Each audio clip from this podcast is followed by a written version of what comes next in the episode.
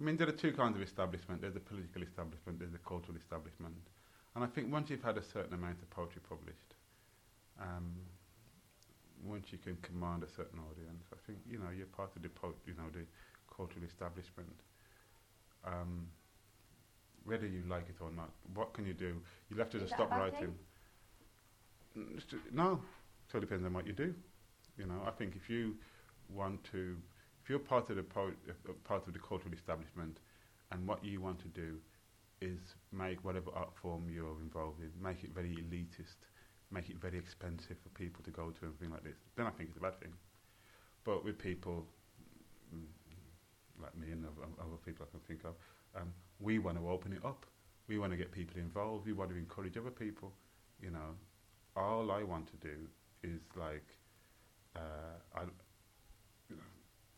write poems when I, when the, the mood takes me, and you know, listen to poetry and enjoy poetry.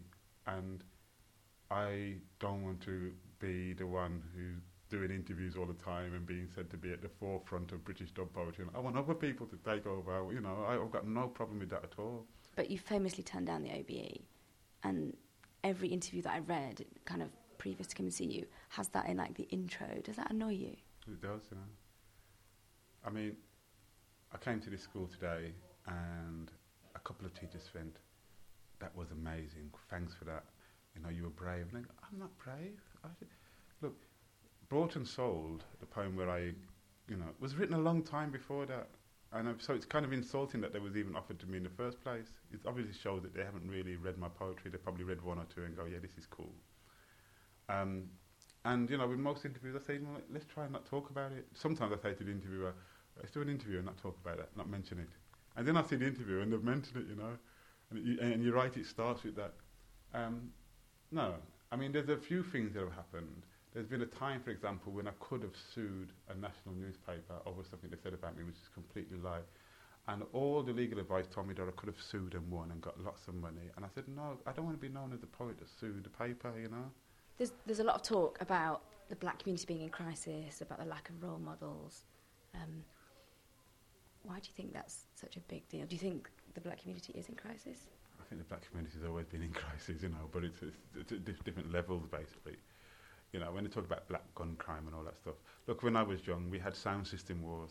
People got shot. You know, my friend's ear got cut off and he went and murdered somebody. He was doing life sentence when he was 14. When I was 15, I was sleeping with a gun underneath my pillow. Um, you know, we've always mean, but the white community's always been in crisis as well. I suppose we talk about it because we're concerned about it and... And, um, you know, uh, you, you when a white person shoots a white person, it's just you know a gun crime. When a black person, it's black on black. You know, it's got to be given a name and all that kind of stuff. And I suppose because we're relatively new here, and because of certain underachieving in certain areas, I suppose we've got to care about it. But the but the fact is that um, I'm not one of these people that says you know ban rap music or ban ragga music and stuff like that. But when you've got role models who are saying, you know, kill a butty man and all this stuff, I don't think it helps. I don't think that black kids go, wow, kill a butty man, let's go and do it now. I don't think it works like that. It's not as simple as that either. I'm not very keen on, certainly when people say hold me up as a role model, I get very nervous about it, you know. I, think, you know, look at my poetry, look at my work, look at my political stuff, but you don't know what I do at night. I mean, I have to go back to my youth and I know it's a long time ago, but th- there's not much of a change really. If a kid wants to be a hip hop artist, there's nothing wrong with that. You know what upsets me? P Diddy, Snoop, a few other people, right? They've lived the thug life and everything. Right? You'll hear them talking about all the time. You never hear them talk about the fact that they did courses in business studies. Know? That's what you want to big up. Yeah, I did a course in business studies. Yeah, I made a few records. I made some money, and I wanted to set up a business, and I didn't. I couldn't add up. So I went and did some business studies. But that doesn't seem cool. I know I've been on Railton Road in Brixton. I'll never forget it. One day, hanging out with some brothers, and one brother's telling me that yeah, he's cool because he's, he's got two women. He could marry any one of them. He's got two women, other women that are prostitutes working for him. They're bringing in money. Another guy saying, yeah, I have to support myself a serious whatever BMW. And I turned around and went, yeah, I just thought a novel's been translated in three languages. I mean, what the fuck's that? what that? You know? And I thought they didn't recognise, they didn't see that as no achievement at all. What What are you proudest of? The novels, the poetry, the campaigning? What I'm proudest of is waking up one day in what we used to call a safe house in Birmingham, having slept that night with a gun under my pillow.